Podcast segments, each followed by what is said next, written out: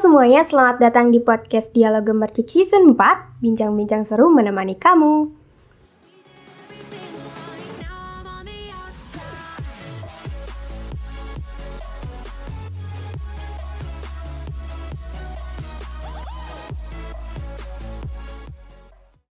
Yap, kita bertemu lagi di malam minggu kali ini ya.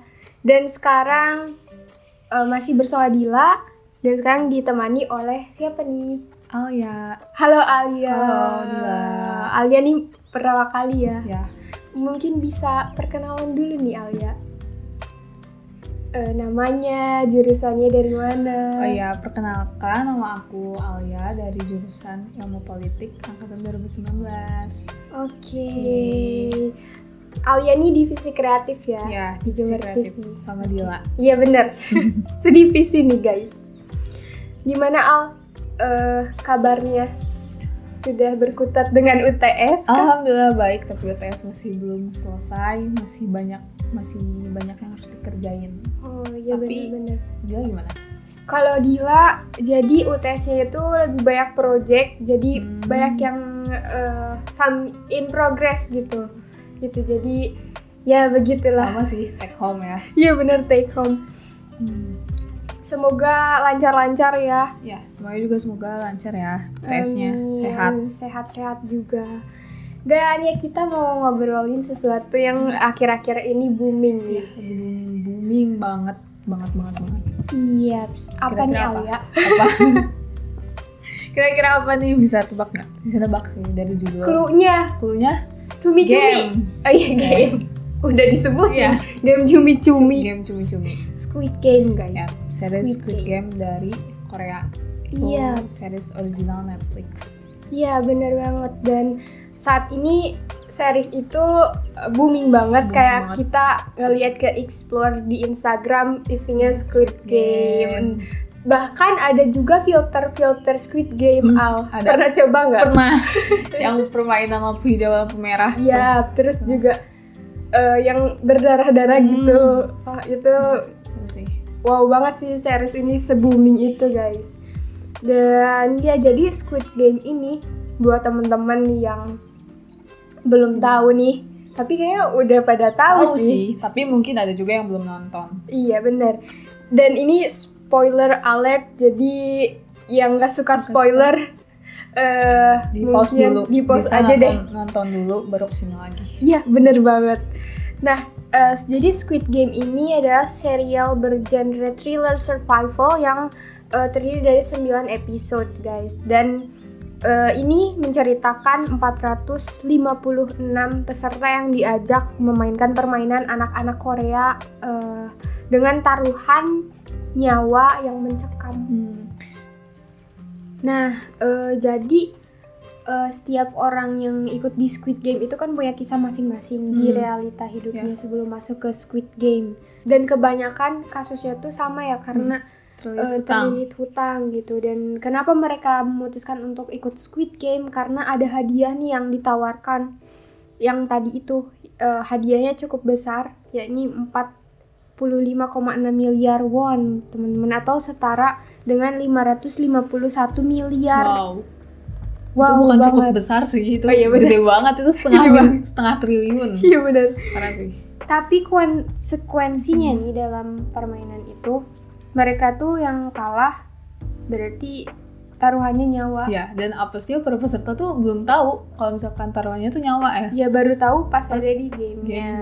gitu. gitu Nah, jadi ke 456 orang ini itu tuh eh, seolah-olah dipaksa karena keadaan gitu ya, ya, ya. untuk bersaing dalam sebuah permainan bertahan hidup gitu. Termasuk juga pemeran utamanya nih, Mm-mm, si Gihun itu si punya em, apa sih kisah tersendiri ya, iya, gimana nih Al? sih. karena ya karakter utama ya jadi Hmm, di awal episode tuh agak spoiler dikit nggak apa-apa lah ya ini Iya, secara oke. garis besar aja jadi si Gyun tuh emang udah apa ya keluar dari tempat kerjanya udah udah sekitar 10 tahun yang lalu gitu ya kalau nggak Hmm. salah karena kantornya bangkrut tempat kerja bangkrut terus akhirnya dia jadi supir taksi namun sayangnya gajinya itu gak seberapa gitu dan Hmm, oke. tidak bisa memenuhi kebutuhan dia gitu dan akhirnya ya dia juga ikut judi gitu kan buat Iya. memenuhi kebutuhan dia gitu dan di tengah kesusahan itu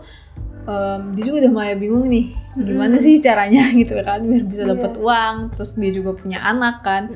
Terus pada akhirnya waktu itu kebetulan banget dia tuh pas lagi di stasiun kereta bawah tanah dia ketinggalan kereta kan? Iya. Ya ketinggalan kereta sampai akhirnya dia nunggu lagi. Terus ada nih salah satu orang yang nyamperin dia kan Mm. yang nawarin main game kartu merah biru. Kartu biru. Ya iya kartu iya. biru merah. Iya iya. Itu ditawarin sama si cowok itu terus kalau misalkan Gihun menang dia bakal dapat uang kan? Iya benar nah dapat uang. kalau Gihun kalah dia bakal ditampar kan? Iya. Sampai akhirnya dia ditampar beberapa kali terus akhirnya dia menang. Mm-mm. tapi yang bikin penasaran tuh akhirnya si cowok itu tuh ngasih kartu kan? Kartu, Kartu yang undangan yang kartu ada. undangan simbol-simbol. simbol-simbolnya. Kalau misalnya kamu pengen hadiah lebih kamu bisa nelpon ke nomor ini kan? Iya iya. Akhirnya si Gihun um, nelpon ke nomor itu dan akhirnya mengikuti permainan ini gitu sampai Hmm. akhir gitu itu sih jadi kayaknya tiap orang itu emang didatangi sama salesman itu sih iya si iya cowok itu ya Mm-mm. dengan cara main kartu merah kartu biru gitu oh iya ya benar. mungkin kurang lebih sih ya peserta yang lain juga mungkin sama kayak si Gihun sih ya Iya. latar belakangnya kayak ya udah kesusahan hidup terus nggak cukup untuk kebutuhan sehari-hari gitu kan. Kayak gitu sih cara garis besar mungkin peserta ya semuanya kayak gitu. Iya dan Bener, punya kisah masing-masing iya gitu ya. iya.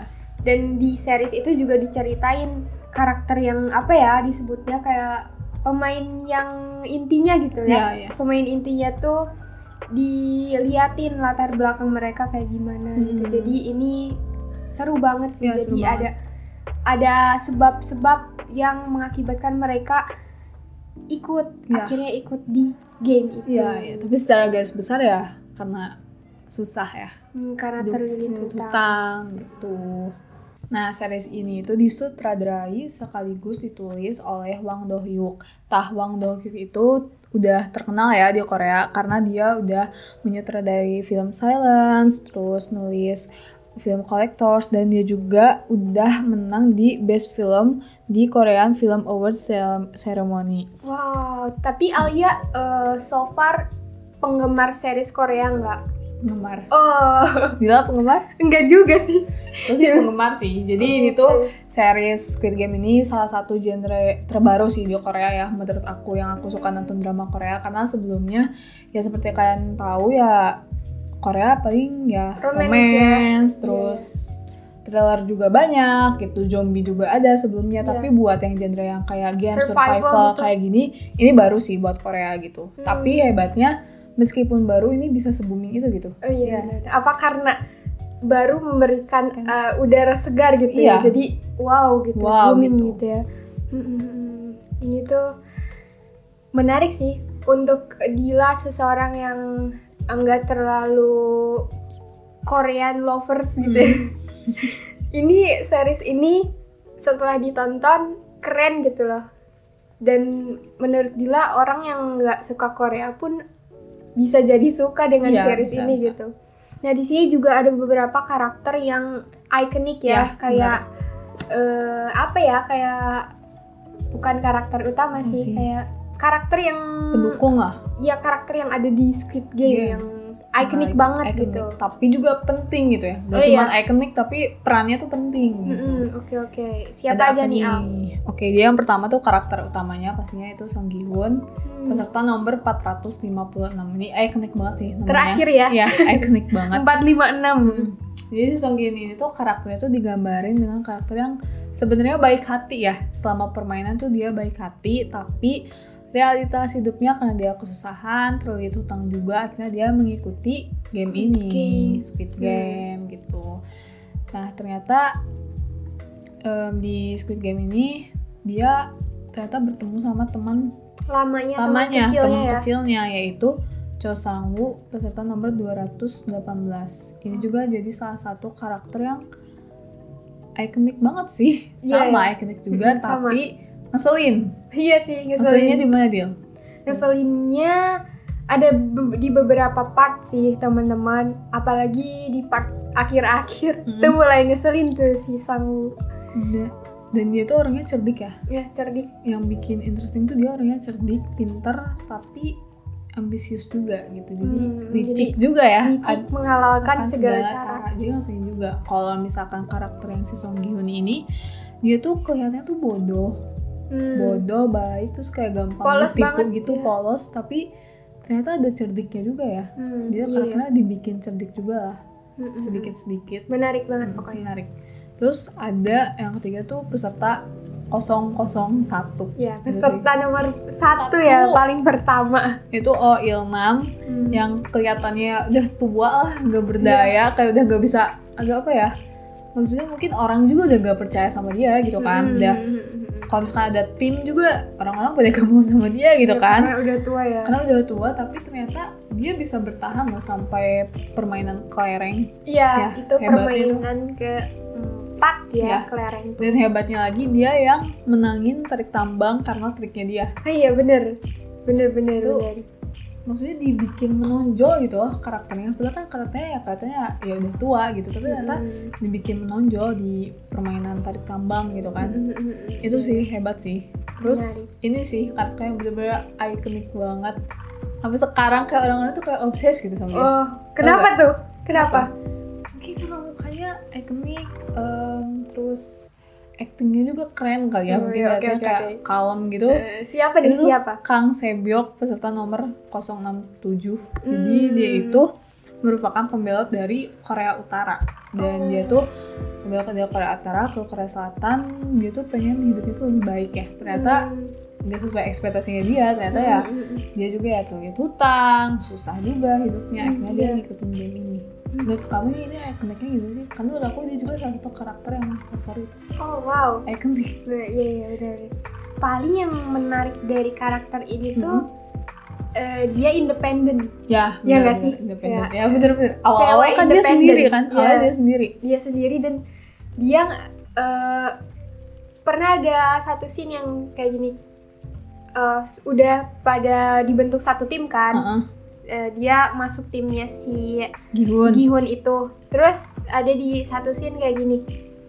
Eh, memangnya kalian saling percaya? ya ya ya ada Kalian mempercaya aku? Aku sih nggak percaya kalian. itu keren sih.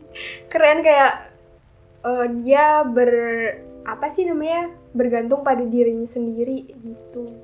dan Itu yang ikoniknya. fun fact-nya nih dari Kang Sebyok dia tuh nama aslinya tuh kan Jung Hoyeon ya dan Hmm. fun fact-nya dia tuh model Hmm, dia oke. bukan aktris jadi ini tuh series Squid Game tuh debut actingnya dia Oh wow, keren sih. keren sih iya kan Keren, debut keren, keren. actingnya dia tuh udah, kayak gini dan langsung booming gitu langsung ikonik banget orang-orang Mm-mm. langsung pada suka sama dia Oke. karena emang worth it sih maksudnya worth it dari actingnya acting pertamanya tuh udah udah keren kayak gitu Hmm, hmm, hmm, hmm, hmm. Hmm. itu sih Nextnya ada siapa nextnya nih? ada siapa nih ada ini sih kurang ngeselin juga Iya. lebih ngeselin daripada Sangmu Oke, siapa, Siapa? nih? Jang Doksu peserta 101 Jang Doksu. yang preman Oh iya, yang kita kenal preman dan dia Hmm. tuh salah satu pemain yang paling ditakutin ya selama permainan Iya iya iya. tapi akhirnya gugur juga sih di Iya. pijakan kaca Iya, karena kecerobohan kecerobohan dia juga nggak sih dia gugur karena dia Iya sih. udah ngehianatin pemain yang lain Iya iya. ya yang bener kan itu ngeselin sih Iya bener, ngeselin. terus selanjutnya ada nomor peserta 199 yang apa ya yang paling Sweet. Kalau kata orang-orang katanya ini tuh tokoh yang paling manis gitu kayak Sweet. tersweet.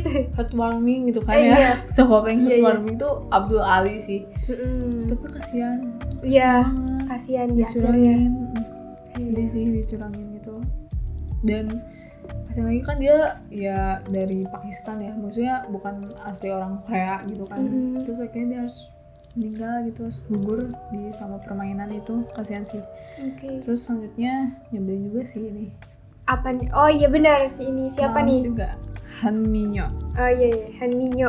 peserta 212 cewek itu tuh yang suka sama si preman tapi akhirnya Iya. dihianatin dan akhirnya gugur barengan gitu Hmm, hmm, hmm, karena dia berjanji ya akan Iya. mati bersama. akan mati bersama Eh bukan mati bersama. sama apa ya akan- akan terus bersama lah berjuang sampai Ini akhir akan aku akan membunuh kamu Oh, kalau iya, kamu, mengkhianati aku Iya itu sih terus ini juga ikonik ternyata banyak yang suka juga sama dia Oh, Iya iya iya. Peserta 240 Jiong. Tapi akhirnya sedih juga sih dia harus gugur. Akhirnya sedih. Mm. Dan walaupun kayak scene-nya tuh sedikit, Hmm. tapi ya tadi benar kata Alia ikonik gitu. Ikonik juga Mm. berkesan juga dan Dia paling santuy sih, iya gak sih? Paling iya santuy. iya iya paling sampai kayak ya udahlah gitu. Mm-mm. Jadi tokoh favorit Alia tuh si Sebyok ya. Mm. Tapi ada satu lagi nih tokoh Yang yang, mana? bener-bener ikonik tapi dia bukan Oh, pemain. bukan pemainnya. Si bonekanya. Bukan, Oh, apa tuh? Bukan. Oh, polisinya. Iya, polisi yang detektif itu. Oh iya iya. Dia tuh nama aslinya itu Wi Hajun. Jadi dia sekarang ikonik banget. Kalau misalnya kalian nge-scroll TikTok tuh pasti ada aja gitu dia. Oh, kenapa Jadi sih bisa dia- se-ikonik itu? Se-ikonik itu ya mungkin karena dia ganteng. Iya kan? Ya, Menarik dan sih. cerdas, Cerdas, menarik, berani juga. berani juga dan kita berharapnya dia bisa mecahin kasus ini. Iya Iya. kan, mecahin kasus tapi Iya. akhirnya dia gugur. Kita Tapi eh, sebenarnya ada beberapa teori sih. Ya, yang belum tentu ya. Eh, te- teori apa sih cocokologi gitu ya yang mengatakan kalau si polisi itu bisa jadi belum ya, belum gugur, gitu karena kan Mm-mm. Eh, mayatnya tuh nggak nggak nggak. ditampakin nggak- di ya, sini tuh. diliatin. Jadi bisa jadi masih tuh. ada harapan lah buat kita semua ya. Eh, yang pengen Hajun masih hidup. Karena kita tunggu aja Ya. season 2 ya. Katanya sih bakal ada season 2 ya semoga aja ya. Soalnya masih banyak kasus-kasus yang belum terpecahkan gitu. Dan masih banyak yang bikin penasaran dan be- belum clear gitu. Dan selain tokoh-tokoh yang tadi itu Mhm. ada juga tokoh-tokoh yang cukup ikonik yaitu uh, si frontman Yap. yang selalu pakai topeng. Terus juga penjaga-penjaganya, ya staffnya hmm, staffnya itu uh, menarik sih Ya, warna pink gitu kan, lucu. Iya. Blackpink. Tuh dan kata sutradaranya nih, tanda-tanda yang ada di petugasnya itu terinspirasi dari komunitas semut gitu. Oh. Jadi ada tanda-tanda itu kan di pas di undangan Squid Game Iya, itu iya, ada lingkaran, Lingkaran. segitiga, sama persegi. Mm-mm. Nah, katanya itu tuh ada simbol-simbolnya juga kan kayak lingkaran tuh sebagai pekerja, terus segitiga sebagai tentara bersenjata, terus yang persegi tuh sebagai manajer gitu dan itu juga Oh. eh, di komunitas semua tuh ada kayak pembagian job desk job desk Hmm. tertentu gitu Iya, dan iya. kata sutradaranya itu terinspirasi dari komunitas semut gitu. Menarik banget ya. Menarik menarik. Orang yang kreatif tuh out of the box Iya, gitu iya, loh. Nggak kepikiran gitu. Keren Bisa keren gitu. Keren. Banget sih. Di series ini itu tuh ada banyak hal yang menarik sebenarnya. Yang bisa di highlight juga. Kira-kira em, gimana nih? Menurut Alia apa aja yang menariknya? Bisa dari karakternya. Ya bisa ya karakternya permainannya plot Mm-mm. ceritanya juga gitu. Dan fun fact-nya nih ya ternyata em, sutradara ini tuh udah pengen apa ya udah udah ngerencanain Squid Game itu dari tahun 2008 Hmm, dan penulisannya tuh udah selesai pas tahun 2009 pas tahun 2009. 2009 tapi sayangnya belum bisa terrealisasi karena menurut dia em, genre kayak gini tuh masih unfamiliar terus em, apa ya produksinya juga susah dan masih banyak yang belum menerima, menerima gitu ya, dengan film ini gitu genre gitu. seperti ini gitu dan Hmm. baru bisa terrealisasikan sekarang oleh Netflix gitu Iya, dan bener. ternyata berhasil Hmm, iya iya. Dan kalau lihat eh, BTS-nya gitu ya Hmm. behind the scene-nya itu juga settingnya tuh di temen-temen kalau mau lihat settingnya tuh dibikin semirip mungkin. Mungkin. Jadi katanya tujuannya biar si para pemain itu bisa merasakan atmosfer yang bener-bener kayak di game itu yang Hmm. ada eh, berada di game itu dan sempat juga ngelihat eh, kayak interview karakternya itu katanya bilang ya settingnya bener-bener ya eh, unpredictable dan Hmm. pas masuk ke setting ya bener-bener berburu foto di sana karena Terasa, semenarik itu semenarik dan dan se apa ya mind blowing itu Iya. gitu. Jadi dan unfamiliar ya buat mereka juga buat pemain pemainnya juga unfamiliar gitu. Apalagi buat Hmm. kita gitu kan. Kita juga wow banget kan pas nonton Iya. settingan tempatnya itu. Iya benar banget. wow banget sih. Iya benar, benar-benar. Dan banyak juga eh, apa settingan-settingan yang ikonik banget Mm-mm. mulai dari game pertama Mm-mm. sampai game keenam ya. Iya. Karena di terakhir eh, series itu tuh ada 6 Enam game, game. yang harus diselesaikan oleh para pemainnya Hmm. gitu.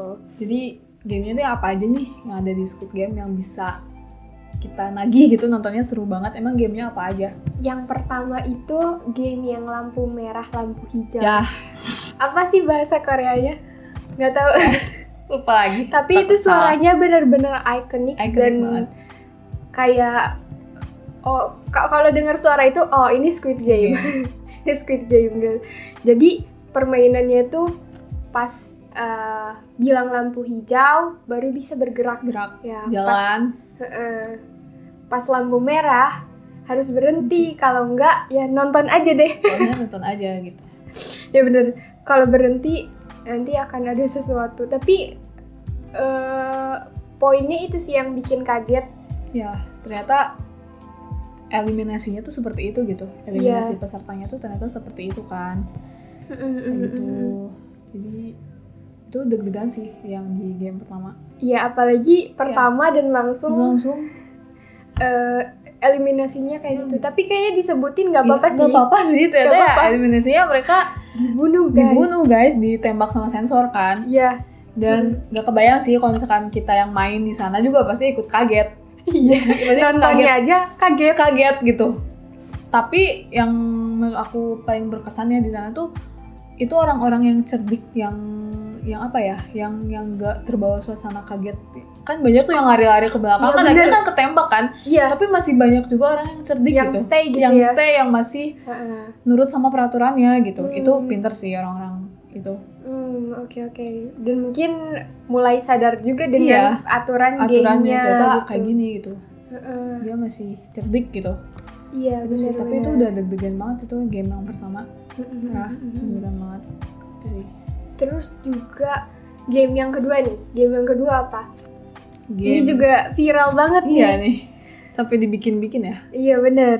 permen dalgona itu. Iya Jadi permen itu tuh permen dalgona itu dari Korea sih asalnya. Mm-mm. Itu juga deg-degan sih, Iya, sama bener. ya. Sama dengan. Tapi padahal itu simple sih, permainnya simple, cuman ya duduk aja, nyari tempat yang nyaman, terus tinggal motong apa, motong sesuai bentuknya, polanya. sesuai polanya itu juga gampang, tapi banyak juga yang gugur. Iya dan Banyak yang gugur. yang bikin deg-degan itu dan yang bikin permainan itu jadi sulit Mm-mm. yaitu eliminasinya. iya, jadi kayak pas deg-degan.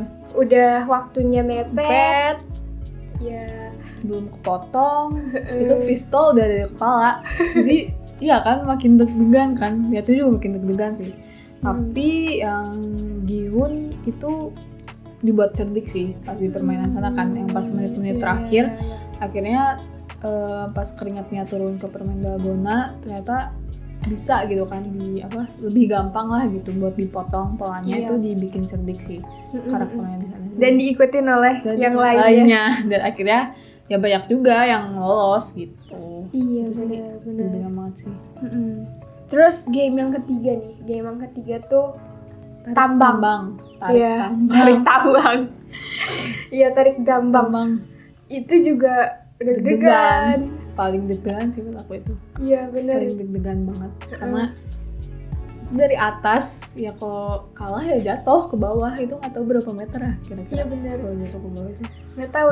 Itu kalau dilihat-lihat kayaknya lebih dari 5 meter sih. lebih lah Lebih. itu lebih Iya benar, lebih dari 5 meter. tinggi banget sih itu kan Mm-mm. tapi dari itu menurut aku itu game yang paling menarik sih karena dari sana kita bisa dapet trik dari karakter Iya. salah satu karakter di Squid Game kita Iya. bisa dapet trik ternyata trik itu berguna gitu berguna banget malah kita kan apa ya nggak expect si tim itu menang kan si tim Gihun tuh bakal Iya. menang ternyata menang gitu dengan triknya si Oil Nam gitu Iya, malahan si Gihun ini udah eh kelompoknya si Gihun ini udah benar-benar hopeless gitu kan, Hmm. putus asa. Tapi akhirnya karena strategi jadi eh dalam permainan tarik tambang itu ternyata nggak hanya kekuatan yang dibutuhkan tapi juga strategi gitu yang bisa digunakan. Habis itu eh, permainan keempat ya. Keempat Ya, tuh kelereng yang kelereng. nah itu paling sedih sih Iya, itu iya bener. Iya, sedih kan Iya, itu paling sedih dan dramatis. iya dramatis Karena eh, bener-bener eh, mengeliminasi orang-orang yang kayaknya ini tuh kalau dilihat sendiri expect tokoh-tokoh yang dieliminasi di kelereng itu bakal ada sampai akhir. Hmm, Tapi ternyata hmm. dieliminasi di eh, permainan kelereng. Ya gitu. Sedihnya kan itu dibuat satu tim tuh kirain dibuat satu tim tuh bakal kerja sama kan, ternyata jadi lawan. Nah itu sih, Hmm. ya bener itu hal terberat dari permainan kelereng itu. Jadi kita harus bersaing sama orang yang udah kita Percaya, percayai gitu gitu. di di dalam game itu. Itu sedih sih dan Mm-mm. sebel juga sih karena ada yang curang. ya kan? Iya bener, iya bener bener bener bener. Terus yang kelima Hmm. kaca, Kaca, pijakan kaca. Iya, Itu pijakan sih- kaca. Itu juga deg-degan sih. iya deg-degan. Sama kayak tarik tambang itu deg-degannya sama. Mm-mm. Tapi kasihan yang milih nomor awal-awal. Iya bener. Kalau kalian belum tahu, jadi mereka itu dimilih nomor urutan gitu kan. Ternyata permainan itu pijakan kaca. Jadi kalau misalkan kalian milih nomor urutan satu, ya kalian harus yang main yang awal gitu kan, nomor Hmm. satu kan. Mm-mm. Ternyata ya permainannya pijakan kaca ya mau nebak gimana. Jadi ada dua kaca kan ya. Mm-mm. Setiap langkah tuh ada dua kaca. Jadi kalian disuruh milih. Ada yang kaca yang asli, ada kaca yang palsu gitu yang nggak kuat nahan orang kan. Iya, jadi ada kaca yang kuat eh, nahan dua orang, Orang, ada kaca yang sama sekali nggak kuat, kuat. nahan walaupun satu orang, Orang. gitu. Mm-mm, gitu kayak sih gitu. kasihan sih itu yang nomor awal-awal dan beruntungnya lagi itu si karakter utamanya si Giun itu milihnya nomor terakhir Ya itu Padahal juga. Ya pokoknya eh, ditonton deh Eh, itu ditonton. Pas milih nomornya juga deg-degan banget. karena dia bimbang kan ternyata beruntung akhirnya beruntung beruntung Iya bener. Terus nextnya nih berarti game ke terakhir ya? ya keenam Eh iya nggak ya sih? Iya keenam ya keenam dan sebelum ke game keenam itu ada salah satu uh, tragedi juga lah di Hmm. dalam di dalam gamenya yang sampai akhirnya menyisakan dua, dua orang orang si Giun sama si Sangu gitu jadi ya. fun fact-nya di ceritanya itu si Giun sama si Sangu tuh udah temenan dari kecil gitu Hmm. dan akhirnya ketemu lagi di game itu tapi apa ya ternyata Sangu beda gitu ya sama sama apa yang dikenal di Gihun gitu Iya, iya. gitulah jadinya akhirnya mereka harus bersaing deh di game terakhir itu Mm, game Squid cumi-cumi. Game, iya game cumi-cumi. It- Itu juga cukup dramatis Ya, sih. Pokoknya dramatis. Eh, di game itu bener-bener bikin deg-degan, dramatis, kesel juga iya, dan eh pokoknya teman-teman yang suka genre survival harus nonton gitu ya. Hmm. Ini recommended banget. banget Iya. Dan dari keenam permainan itu semuanya adalah permainan masa kecil di Korea Mm-mm. gitu. permainan anak-anak Mm, permainan anak-anak itu yang menariknya juga gitu. Dan lewat permainan-permainan itu series ini tuh series yang thriller dan bisa dibilang brutal juga ya ya. brutal. Itu dikemas dengan simple gitu. Jadi nggak bikin penonton terlalu mikir dengan Hmm. alur ceritanya Ceritanya. karena cukup mudah dipahami kayak gitu dikemasnya juga epic sih. Maksudnya itu kan permainan anak yang simpel tapi bisa dikemas seepik itu gitu. Bikin Iya, kita iya. juga deg-degan kan Iya, benar. nontonnya padahal itu permainan anak-anak. Iya kayak permainan kelereng deh. Apa sih yang Iya, bikin deg-degan? Tapi ya itu. Ya, hebat sih. Taruhan nyawa sih deg-degannya tuh yang bikin deg-degannya tuh itu gitu. Iya, bener bener. Dan di game eh bukan di game, di series ini juga ada beberapa makna kehidupan gitu ya. makna kehidupan eh yang bisa diambil gitu. Pertama nih, ini juga ada dibahas di beberapa artikel ya teman-teman. Yang pertama ada eh, katanya hutang yang menyebabkan hidup menjadi ribet. ya sih Ya, itu relate banget, Banget. dengan kehidupan Kehidupan. kita. karena orang-orang di Squid Game nih yang main game yang 456 orang itu emang banyak terlilit hutang gitu jadinya akhirnya mereka em, datang ke tempat itu dan mengikuti permainan itu untuk mendapatkan uang 45,6 miliar won gitu karena di realitanya mereka terlilit hutang karena susahnya hidup sih Mm-mm. sama Iya, sih bener. realitanya kayak sekarang ya di hidup di kenyataan hidup juga Mm-mm. banyak yang terlilit hutang mungkin pusing udah nggak tahu gimana lagi gitu kan Iya, iya, gitu. benar-benar. Dan terus juga eh, ada nih, uang tidak didapatkan dengan cara yang Nah. instan. bener Iya, benar banget ya, Al. Iya. Di game ini tuh eh, untuk mendapatkan yang 45,6 miliar won itu ya taruhannya nyawa, Nyawa, guys. gitu. nggak bisa secara instan mungkin mereka awal-awal ya gampang lah permainan anak-anak gitu kan Mm-mm. ternyata taruhannya nyawa mereka sendiri gitu Iya benar dan eh, di sana juga mereka harus berjuang gitu Berjuang. untuk mendapatkan eh, uang. Uang. gitu. Nextnya nih eh, semua orang pasti merasakan masa sulit. ya pasti bener banget Iya. Eh, kalau di Squid Game itu digambarkan dan setiap step dari permainannya itu bikin orang eh, berada di fase di mana dia merasa kesulitan gitu. Terus juga ada eh, game-game yang kayak buat si A game ini oke-oke aja, Hmm. buat si B belum tentu Tuh, gitu. Nah, ma- makanya di sana tuh semua orang digambarkan ya pasti Pasti merasakan merasa masa sulit gitu dan gitu. itulah kehidupan. Realitanya ya memang seperti itu iya. Nextnya emosi dapat menyebabkan seseorang melakukan hal bodoh. kayak di Squid Game ini banyak banget yang di setiap game tuh tiap orang tuh banyak banget yang melakukan bodoh karena emosinya dia yang gak terkontrol sama Hmm. ambisiusnya mereka untuk menang gitu jadinya ada beberapa orang yang terlalu ambisius sampai mereka yang menghalalkan segala cara kan padahal ya Hmm. jangan seperti itu juga Mm-mm. Dan pernah dengar nggak sih eh, kalimat yang kayak gini?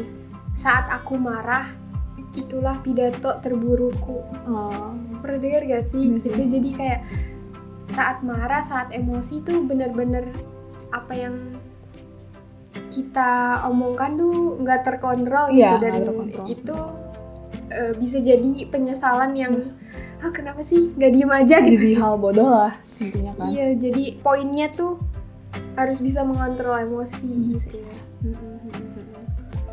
Nah, kalau menurut Alia sendiri apa nih filosofi yang bisa didapat? kalau menurut aku dari Squid Game tuh apa ya ambisiusnya sih Ambisiusnya Hmm, tadi ya. bener, Hmm, ambisiusnya. Gimana tuh?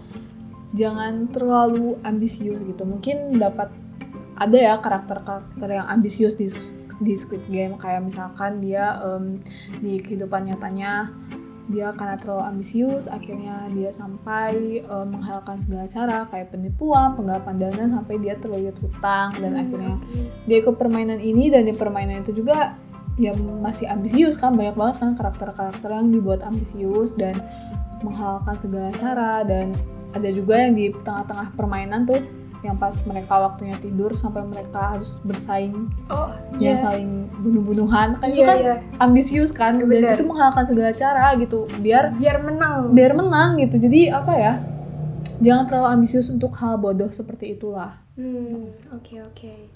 Hmm, Ada lagi nggak selain itu? banyak sih sebenarnya Banyak sih, apalagi ya. Kalau kalau menurut Gila sih eh, ada salah satu adegan yang bikin kayak oh kita nggak bisa begitu aja percaya dengan orang, oh iya enggak sih? benar Kayak pas adegannya si Ali, Oh iya, harus lebih hati-hati. nggak semua sih, Iya, tapi poinnya adalah Ada. kita harus berhati-hati. Iya, harus berhati-hati. gitu iya bener harus berhati-hati oke jadi emang banyak banget kan filosofi yang bisa kita ambil dari uh, series ini gitu nah kira-kira menurut Alia nih uh, kalau di rating gitu seberapa nih dari 1 sampai 10 menurut Alia Kalau menurut aku sih 8. dari 10 oke oke kenapa tuh Apa ya? Seru lah, pasti seru banget. Aku juga suka karena itu salah satu genre terbaru buat Korea gitu kan. Mm. Seru banget, epic juga. Tapi em, di sisi lain masih ada series yang bikin aku masih ingat sampai sekarang. Oh, oke. Jadi Gitu. belum mengalahkan Belum itu ya. mengalahkan series itu gitu ya. Oke. Jadi tapi emang seru banget sih, nggak apa ya? Yang dikritik juga ya paling sedikit juga lah dari series Squid Game ini gitu. Hmm, oke. Gitu sih. Hmm. Mungkin apa ya? apa nih? Plotnya mudah lah. Mudah dicerna mudah gitu. dicerna plotnya. Mudah Tapi dicerna. nggak ngebosenin. nggak ngebosenin tapi Oke. mungkin plot twistnya sendiri nggak terlalu plot twist Iya ya, Ya, kita gitu sih. bisa Ya, menebak. bisa menebak itu sih Iya, yang iya. minusnya ya plotnya nggak terlalu plot twist udah sih itu aja sih Hmm. tapi se- secara keseluruhan sih bagus epic worth it lah buat ditonton Oke, oke, oke. kalau Dila gimana nih Kalau menurut Gila eh, ini 85 dari 10 nih. kenapa Karena ini juga cukup memorable gitu. Iya, iya. Kari- Kayak tiap gamenya tuh punya kesan tersendiri dan Hmm. punya apa ya? Kayak pas di game pertama apa yang dirasain beda dengan saat di game kedua ya ya gitu dan gitu sampai akhir game gitu banyak emosi-emosi yang berbeda gitu jadi meng- menyuguhkan banyak apa ya banyak perasaan gitu di dalam benar, yang bisa benar. kita rasakan eh, lewat nonton series itu Hmm. gitu. Jadi ini apalagi untuk penggemar thriller sama survival sih recommended sih. Karena sedeg-degan itu, dan semenarik itu iya. gitu. Dan Epic lah, banyak uh, hal-hal ikonik yang memorable dalam apa namanya dalam series ini gitu. Jadi buat teman-teman bisa menjadikan ini series ini sebagai watching list teman-teman gitu. Nanti setelah UTS gitu buat nonton bisa. Karena selain kita bisa menikmati alurnya kita juga bisa bisa lihat nih karakter-karakter orang ketika di masa terjepit gitu dan terlilit kayak di masa-masa benar-benar kepepet tuh. Kepepet eh, karakter orang jadi beda-beda. Kelihatan lah Iya, kelihatan kayak gitu. Di sisi lainnya tuh gimana karakternya tuh bisa kelihatan. Iya seperti itu. Dan series ini juga booming kan ya? Mm-mm. booming di berapa negara kali ya Jadi series ini tuh ada di peringkat pertama di 83 negara. Wow. Di Netflix sampai sekarang. Wow. Keren kan? ya keren. Keren, keren banget. banget. Keren keren keren. Jadi bener-bener lagi booming banget Iya, nih. booming banget lagi sih. booming banget. Nah iya jadi series ini cukup recommended ya buat teman-teman sehabis UTS gitu ya. Gimana nih kegabutan kalian? iya benar-benar. Dan ya sekian podcast kita di malam minggu ini. Jangan lupa bisa teman-teman bisa dengerin podcast podcast sebelumnya. Ya. Jangan lupa juga untuk follow Instagram dan Twitter At Gemercik Media. Terus subscribe juga YouTube-nya Gemercik Media. Follow juga Gemercik Podcast di Ya. Spotify. Selain itu juga teman-teman bisa download Gemercik Media mobile apps di Play Store. Nah, sekian sehat-sehat ya Ya. teman-teman. Sampai jumpa di podcast selanjutnya. Dadah. Terima kasih.